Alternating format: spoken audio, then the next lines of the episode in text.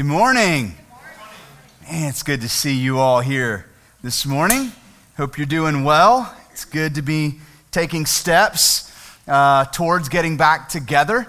Uh, we had, I think, around 170 last Sunday, um, which means we had about 40 to 45% of our folks gathering together, which also means we've got about 55% of our folks still watching from home. Uh, so we've got folks joining us live stream right now. We're glad to do that. Last week we didn't have internet on campus, uh, and so we weren't able to do that. And so we're thankful that even though we're not all gathering in the same place at the same time uh, just yet, we are able to, to at the same time worship together to hear the word together. And so um, for those joining us from home, glad to have you as well. Um, we're going to be in John chapter 6 this morning. If you want to go ahead and turn there. Um, just want to share a brief story with you, uh, something that, um, that happened recently during uh, the COVID break. Is that what we're calling it right now? The COVID break? Um, that just, just a reminder, a tangible reminder of God's sovereignty and his care and his concern for every detail over our lives. Um, so, going into um, this COVID situation, one of our members had passed away. And before we were able to schedule a memorial service, um, everything went on hold and we were unable to meet. And, and that's not unique just to that one family. We actually have a couple of families in our church still waiting right now to hear from funeral homes and to hear from uh, cemeteries on when they're going to be opening back up. And so, as you can imagine, um, that adds grief upon grief, right? Something already difficult becomes more difficult when you're trying to figure out how to navigate um, something like that. And so, for this particular family that I'm thinking of, um, we actually were uh, putting cal- dates on the calendar before we really knew when we were going to open up and had to do so with some flexibility, understanding, hey, let's put a date on the calendar and then let's see what happens. And so what ended up happening is that date got moved twice. So three different dates were put on the calendar before we could reopen. And so, actually, our first service in here before we open up on Sundays was this memorial service. We were able to finally do that a couple weeks ago. Well, here's where God is in the details. So, you can imagine from this family's perspective, it just felt like you were just, just delaying, right? Just delaying and delaying. And, and at, one, at some point, maybe even just picking a random date just to make something happen. And on the morning of that, that funeral, um, just going over my notes. This person was a member, went through our, our, database and was just looking at the notes. And to the date, that was the day that person became a member in our church. And, and it's such a small detail, right? One in 365 probability that that would happen, right? So you either believe in coincidences or you believe in a sovereign God who's in control. And just that one little detail for that family to say, listen, even though it feels like chaos around us, and it feels like we're just drifting and, and, and we don't really know. Look at how God shows up in tangible ways to remind us that He is in control and that He is concerned and He cares about every one of our lives. And so um, I believe that's true about you being here today. That God has brought you here today to be a part of whatever He is doing. If you're visiting at home, that God is working in your life as well, even as we gather in different places. And so, just that little reminder was such an encouragement of hope to me to remind me that through it all, God has been working in very detailed ways, um, leading us to our good and His glory. And I'm sure you've probably got stories as well of how God has worked through the situation that we've been in. So now uh, we are in John chapter 6. Um, we will be in John 6 today, and we'll finish it next week with communion, where Jesus actually talks about communion. And so, after next week, what we're going to do is we're going to move, uh, we're going to put a pause on the Gospel of John. We're going to move into a series entitled Light in the Midst of the Darkness and talk about, first of all, we'll spend three weeks talking about how the church, us together, how we serve as a light in the midst of the darkness that we experience in the world around us. Then we'll spend about four weeks looking at real life stories of how Jesus, as a light, shows up in our darkness in very real ways, in our depression, in our anxiety, um, in our addictions, in our brokenness, in our loneliness. And so that's what we're going to do for the summer. And then in the fall, we'll pick up the Gospel of John in chapter 7. So at this pace, it may take us a few years to get through the Gospel of John. It's okay.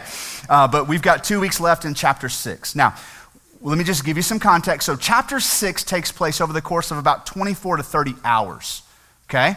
And what we're beginning to see is there's this kind of reoccurring theme in John 6. And what we're going to see today is how this one chapter in this one book in your Bible is connected to the entire Bible through just a few verses we're going to read today in John chapter 6. So, what happens in those 24 to 30 hours are this we looked a few weeks ago at Jesus miraculously feeding the multitudes We call it the feeding of the 5,000, knowing that there were a lot more people than just 5,000 there. Just the men were counted at 5,000, but probably closer to 15 or 20,000 people, miraculously fed uh, there on the side of the lake. And then later that evening, Jesus puts his disciples in a boat, sends them across the lake, and he stays to dismiss the crowds.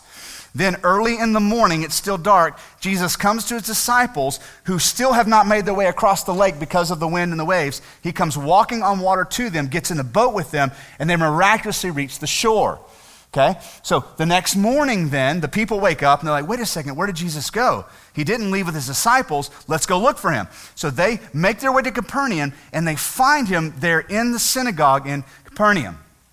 So, where we're picking this up is now that next afternoon. Okay, so just yesterday in the story, Jesus was feeding the multitudes. Now he's in Capernaum in the synagogue teaching and addressing uh, m- most of that same crowd. Many of them have followed him all the way over to Capernaum to hear from him and to see what he would do next. And so this is where we're going to pick this up now in John 6, starting in verse 35.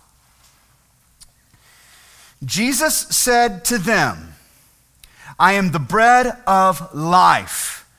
Whoever comes to me shall not hunger, and whoever believes in me shall never thirst. But I said to you that you have seen me and yet do not believe, and that the Father gives me excuse me, and all that the Father gives me will come to me, and whoever comes to me, I will never cast out. So, the recurring theme we see here now is this idea of bread or food. We know that 24 hours ago, Jesus miraculously, miraculously provided this amazing meal of fish and bread, right? And, and then the people ate their fill. They were satisfied in that, in that meal. And then once they find him in the synagogue, we saw, again, last week we saw where Jesus begins to talk to them about food. Why are you looking for food that doesn't satisfy? Food that brings you temporary satisfaction, right? You're good now and you'll be hungry again in a few hours. You should be looking for the food, right, that is eternal, that doesn't go away. And so we left off with the people saying to Jesus, Well, give us that bread then. Give us that bread always. And now, once again, Jesus is not only talking about bread, he's calling himself the bread. Amen. So he says to this crowd of people that he's been interacting with for over 24 hours now in some fashion, some way or another. He says, Listen, guys, I am the bread. You're still asking for something else besides me. I am the bread of life. And then he adds to it, Whoever comes to me shall not hunger, and whoever believes in me shall never thirst. So, the title of today's sermon is Satisfied in Jesus. Last week we looked at this foundation of our own salvation and we took a, took a, took a step back and we took, took kind of, a, if you will, a trip back to our own salvation experience. And now, from, from last week to this, we're going to take that a step further and, and ask the question what does it mean to be satisfied in Jesus? Not just to say, I'm a Christian, I have the t shirt, I've been baptized, but on a daily basis, I am satisfied, completely satisfied with Christ. Now, the theme that we're seeing kind of emerge here in John 6 is connected to the entire Bible. Let's start with Genesis. Think about the garden.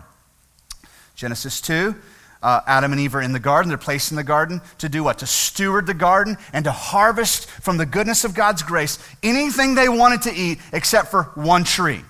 So Adam and Eve in the garden before the fall didn't have to go out and pull weeds.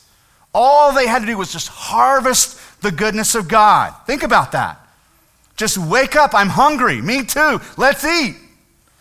How about you? I have to get up and cook and go to the refrigerator and figure out what's there and then make the meal. All they had to do was just get up and harvest the goodness of God and eat it.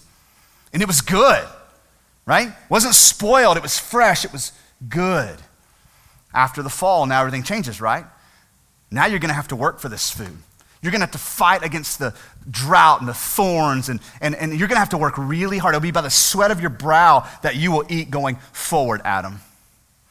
But then we get to the book of Exodus, and the nation of Israel, they're out wandering through the wilderness. And what does God do? He shows up and miraculously provides both water flowing from a rock and, and food in the form of manna that they would eat their fill. Remember what God said? All you got to do is show up and just gather it. Just wake up and it'll be there. You get to the book of Isaiah, chapter 55. Look at what the prophet Isaiah says. This is starting in verse 1. This invitation from God come.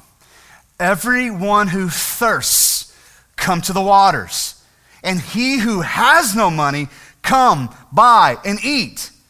Come, buy wine and milk without money and without price. Why do you spend your money for that which is not bread, and your labor for that which does not satisfy? Listen diligently to me and eat what is, listen, good, and delight yourselves in rich food. What a beautiful invitation.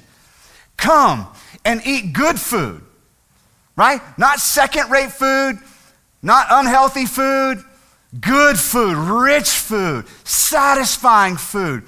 Oh, and by the way, here's the price for that food it's free. Come and buy good food, food that doesn't spoil, and I'll provide it for you for free.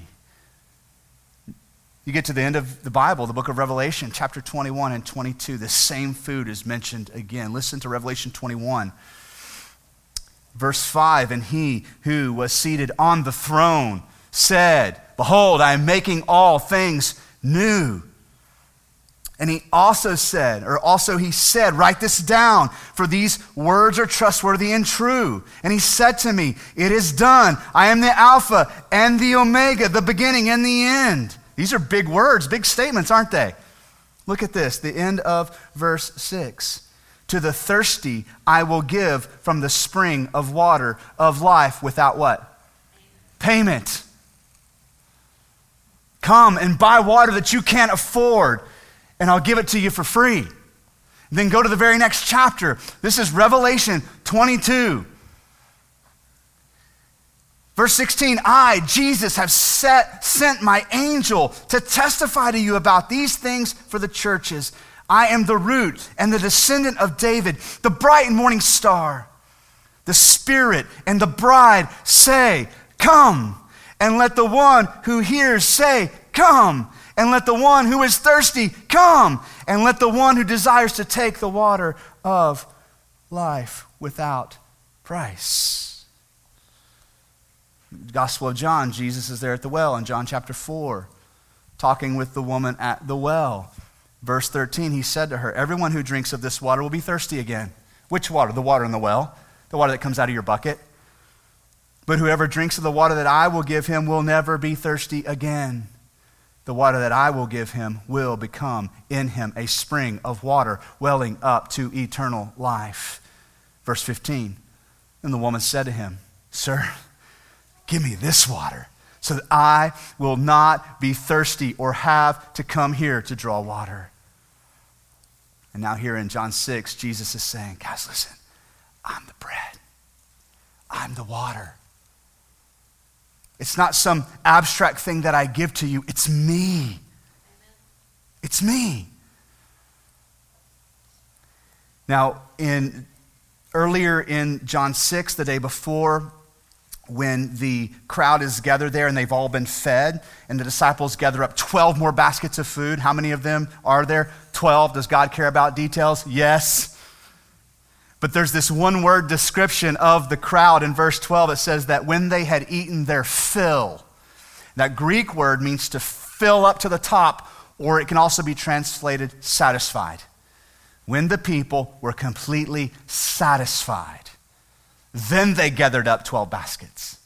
So the, the meal they ate was more than enough. And this is this beautiful living metaphor of Christ setting the table for us on a daily basis to come. Come to me. Come and eat the good food that doesn't spoil. Come and drink from the well that doesn't run dry. Well, how can we buy that? How can I afford that? And Jesus says, here's how because it comes to you at no price. This beautiful gospel truth comes just resounding out of these scriptures. Here's the truth the source of our greatest satisfaction comes to us at the cheapest of prices, specifically, eternity with Jesus for free. That is the gospel. That is the gospel. Jesus even he, he hints about it in verse 36 in John 6 we just read it. He says, "But I said to you, you have seen me and yet you do not what? Believe." That's your payment. How do I get this satisfaction in Jesus? How do I get this food and this water that never go away? Jesus says, Here's how you get it by seeing and believing. You and I, Christ's follower, have been invited to the banquet table of God. I don't know what the best meal you've ever eaten is, but it's better than that. Right? Your, your most satisfied moment here on earth is, does not compare to the satisfaction in Christ. And God says, Come, eat from this table, and you'll never be hungry. Drink from this well, and you'll never be thirsty. And we say, Well, I don't know how to get there. How do I purchase a ticket at that banquet table? And Jesus says, Listen, I've already purchased the ticket for you. Come. Come. You who have no money, come. Okay, but, but Jesus, on the back end, once the meal's done, I can't pay you back. And Jesus says, Listen, I know you can't. I paid the price in full, it's paid for. Come. Isn't this a beautiful expression of the gospel itself? Come. Find satisfaction for your souls. I'm going to think for a minute about what we mean when we talk about being satisfied in Jesus. What we mean is so much more than being comfortable or happy. As a matter of fact, if you are a follower of Jesus, he will oftentimes call you to things that are uncomfortable and don't, don't lead to your immediate happiness. If the God you believe in does not do that, you're believing in a false God. Just being honest with you. Like we're reading the Gospel of John over and over again. Like he sent his disciples out in a boat into the dark against, like, right? Send them out into the storm. Does that mean he doesn't love them? No, it means he does love them. And in that, he reveals something amazing about himself to them. And listen, we talked about this a couple weeks ago. As Christ followers, what are we supposed to find in our hardships? Joy. Remember, James said that? Consider it joy when you face hardships and trials of many kinds. Why? Because we know that God works in, in the hardships. The hard things that you and I face in life, things that cause us pain, things that cause us sorrow, things that maybe even cause loneliness. It's like the tilling of soil in our souls. It rips us open, it lays us bare, but in doing so, it exposes this rich, fertile soil in which God plants good seeds that come to life and produce good fruit. And without the tearing of the soil, there's not good fruit. And so when we talk about the satisfaction of our souls, we're not talking about immediate comfort or even immediate happiness. What we're talking about is peace, joy, and security. Peace, joy, and security for our souls. We think about peace. What's peace? What's the opposite of chaos? we try so hard to produce peace, don't we, in our everyday lives? We organize our lives to produce peace. We have date reminders, we have to do lists. We have rules for our household, rules in our workplace, all meant to what? Keep things peaceful. But at the end of the day, there's only so much you can do to control the chaos in the world around you, right? As Christ followers, though, the peace that we have in our souls can't be touched by the circumstances around us.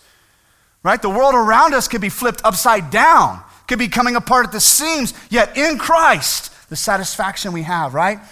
The world around us can't touch it we have this peace that surpasses understanding. That means peace that doesn't make sense. If you can keep things calm and quiet in your house, it makes sense that there's peace, right?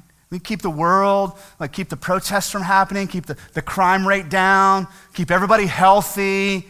Go, okay, well, that makes sense. Now we have a peaceful world. But God says, listen, I can provide peace for you even when the world's upside down. See, you, if you're looking for temporary satisfaction, that's not me, That's what God says. But eternal satisfaction is found only in me. And then a sense of security. I know that many of you struggle with anxiety. And so going into this COVID situation for you, it was just like throwing, pouring gasoline on the fire in terms of that struggle, because you shared that with me. Some of you who feel like maybe you've never dealt with anxiety have started dealing with it and struggling with it because of what's going on. Just the uncertainty that's going on around you and not sure what to do, what not to, what to do, what's right to do, what's not right to do. I love where Jesus ends here in 37 in our, in our verses today. He says, All that the Father gives me will come to me, and whoever comes to me, I will never cast out. Now, there's a lot packed into that verse that we're not going to unpack today. But what I want to do is extract the main thing he says. Everybody who comes to me is secure, will not be rejected, will not be cast out. Jesus doesn't invite you to the table today to shove you away tomorrow. You ever been in a situation where waiting, waiting on the next shoe to fall, the other shoe to fall? Just kind of on edge, maybe even about your job. Like, I just, I, at any minute, I could get called in and be furloughed or fired, laid off, whatever. Right? Living in uncertainty, Jesus says, listen, you're going to have uncertainty in the world around you, but there will always be certainty in me. All, everyone who comes to me, who receives this invitation, I will never cast out, I will never reject. Those are just a few examples of the satisfaction that we have in Christ. I think this satisfaction in Christ plays out in everyday life in, um, in a couple of categoric ways that I think are obvious. Um, and so I want to point those out. One is just in the idea of stewardship, the way we steward what God does for us, the gifts He gives us, whether that's your money, it's your possessions, your time, your resources. Right? And here's why because when we're satisfied in Christ, right? I consider the things he's blessed me with as just tools to manage. I don't find my joy in these things so that if he ever calls me to give something away or help somebody, I'm ready. Right? These things are just temporary. So, like, right, being called to follow Jesus does not mean that you've been called to poverty. Right? We've, we've been blessed at different ways, different levels, different amounts of financial income.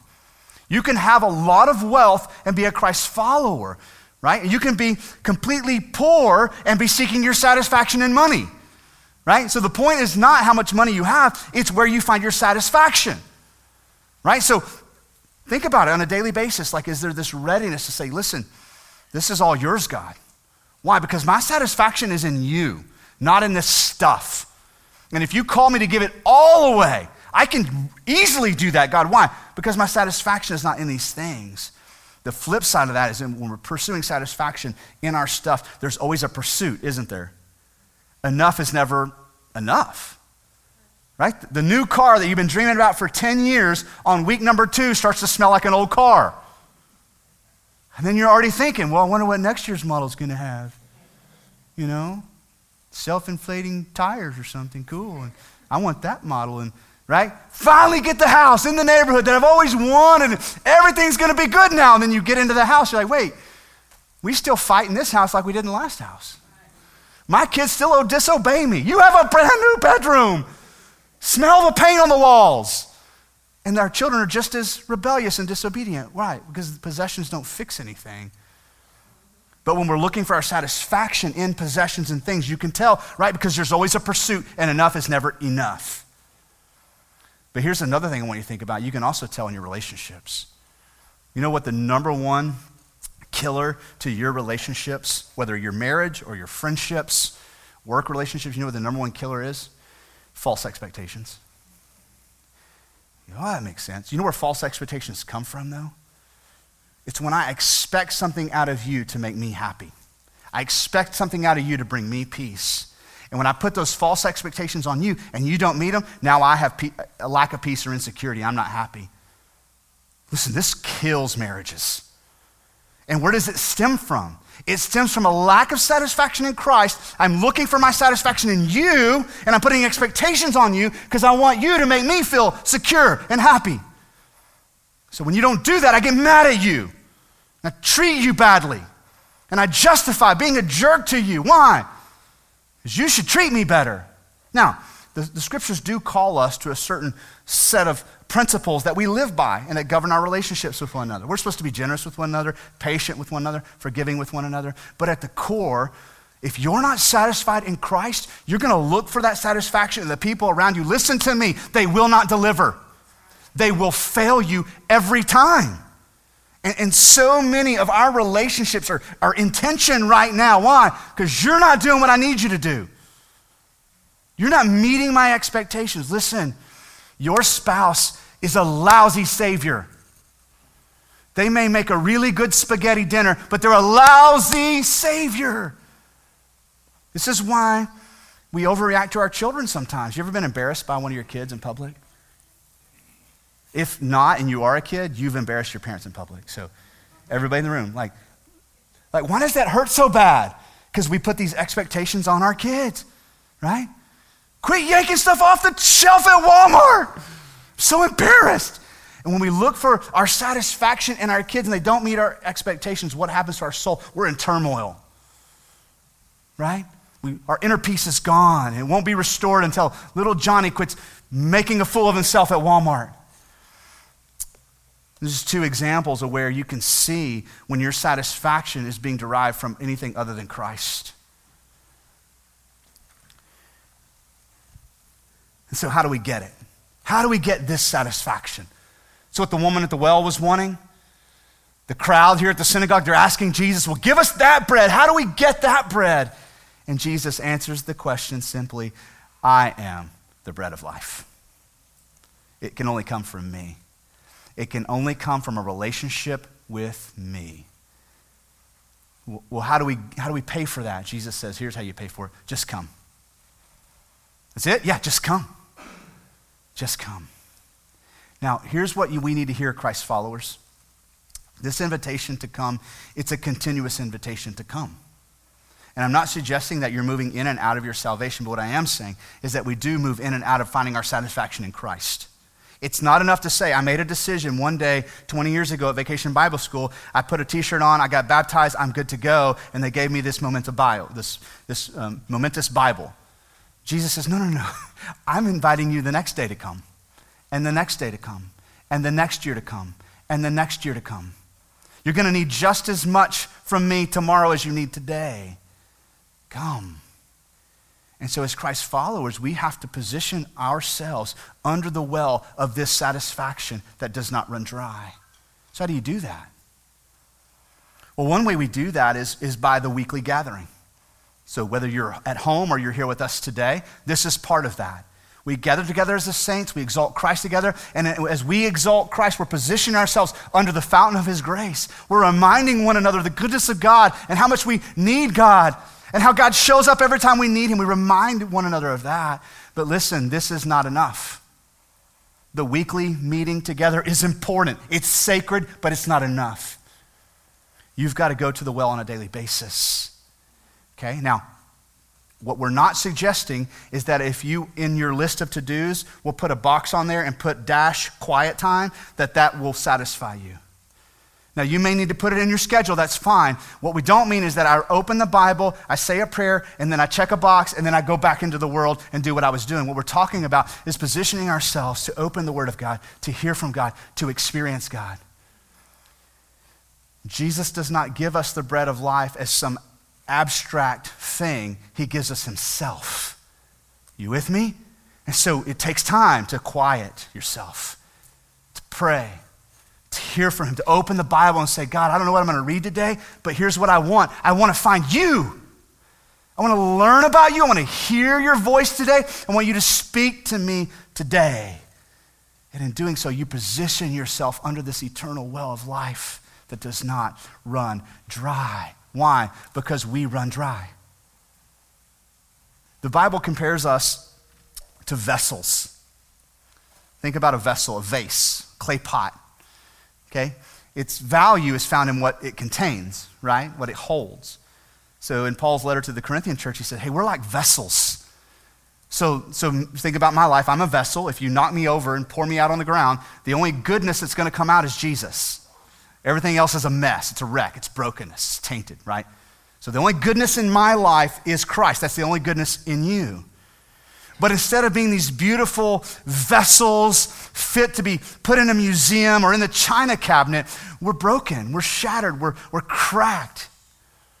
Just last week, I pulled one of my favorite coffee cups out of the, the, the cupboard, really nice porcelain cup. Fixed my coffee, set it there on the counter, walked away to do something, came back, and noticed coffee on the counter.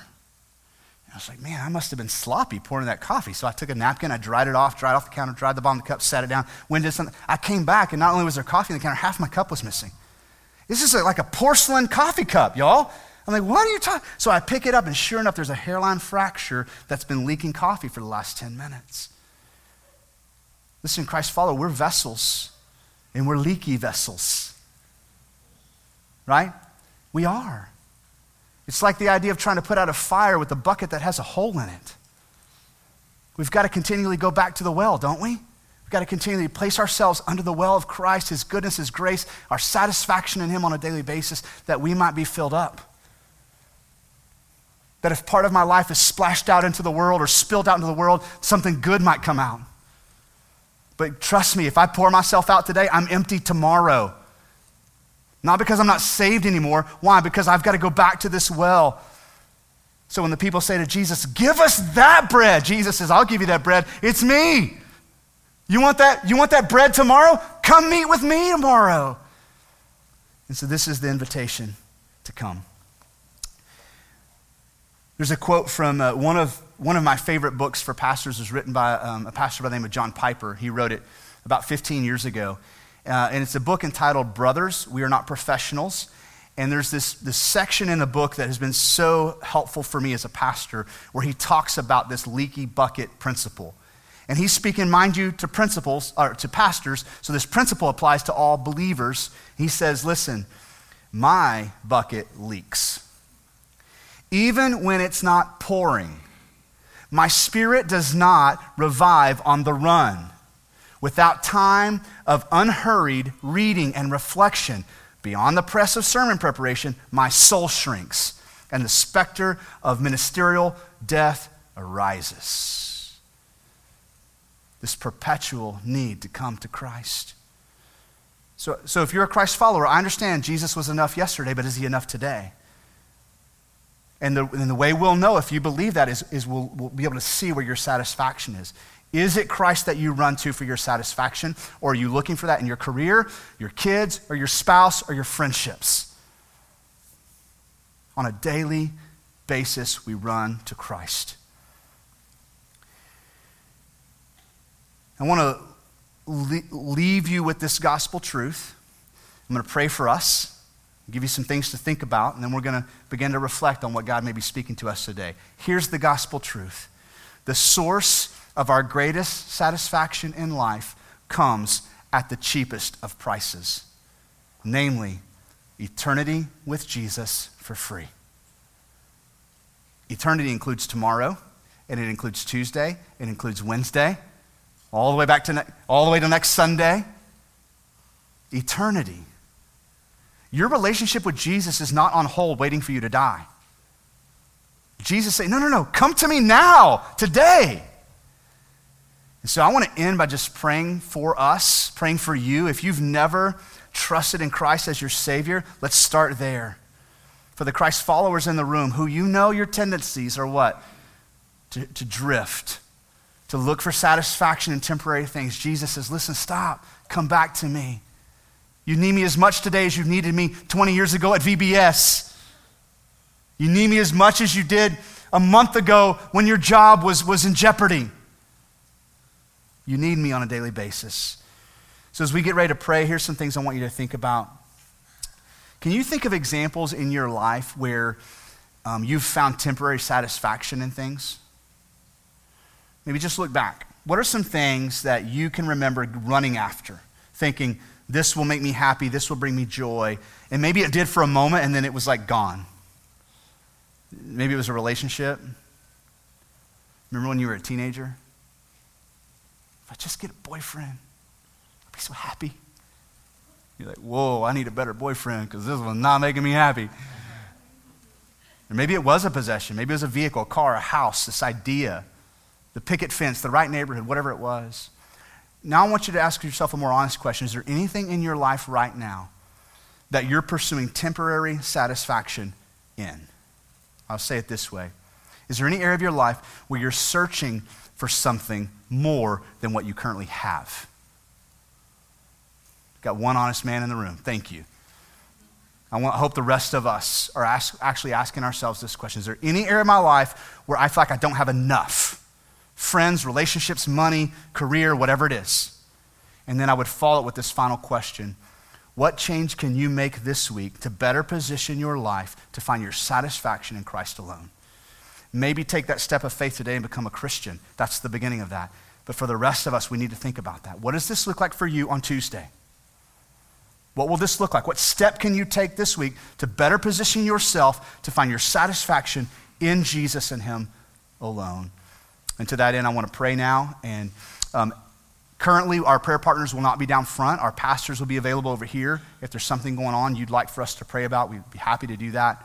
Um, our worship team's going to come forward, and we're going to pray and respond to God. Let's do that.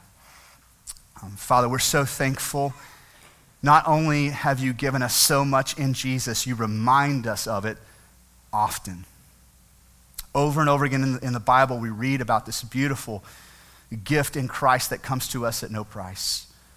Whether we're reading the book of Genesis or the book of Revelation or the Gospel of John, we see your goodness. God, it's so clear to us. You've invited us to find not a temporary happiness, a temporary satisfaction, but an eternal satisfaction that can only come out of a relationship with you. So, Father, today, as we think about what that means for each of our lives, we pray your Holy Spirit would work in us right now. Would you do that, God? Would you stir in us, both in this building, in this place, and in the lives of people watching at home? Father, I pray, first of all, that each, every, each individual here would truly take a step towards finding their satisfaction in Jesus alone. And I pray for us corporately as a church that one of the hallmarks of Solid Rock Church would be that we are a people satisfied in Jesus. We say together, You are enough for us. We pray this in Jesus' name.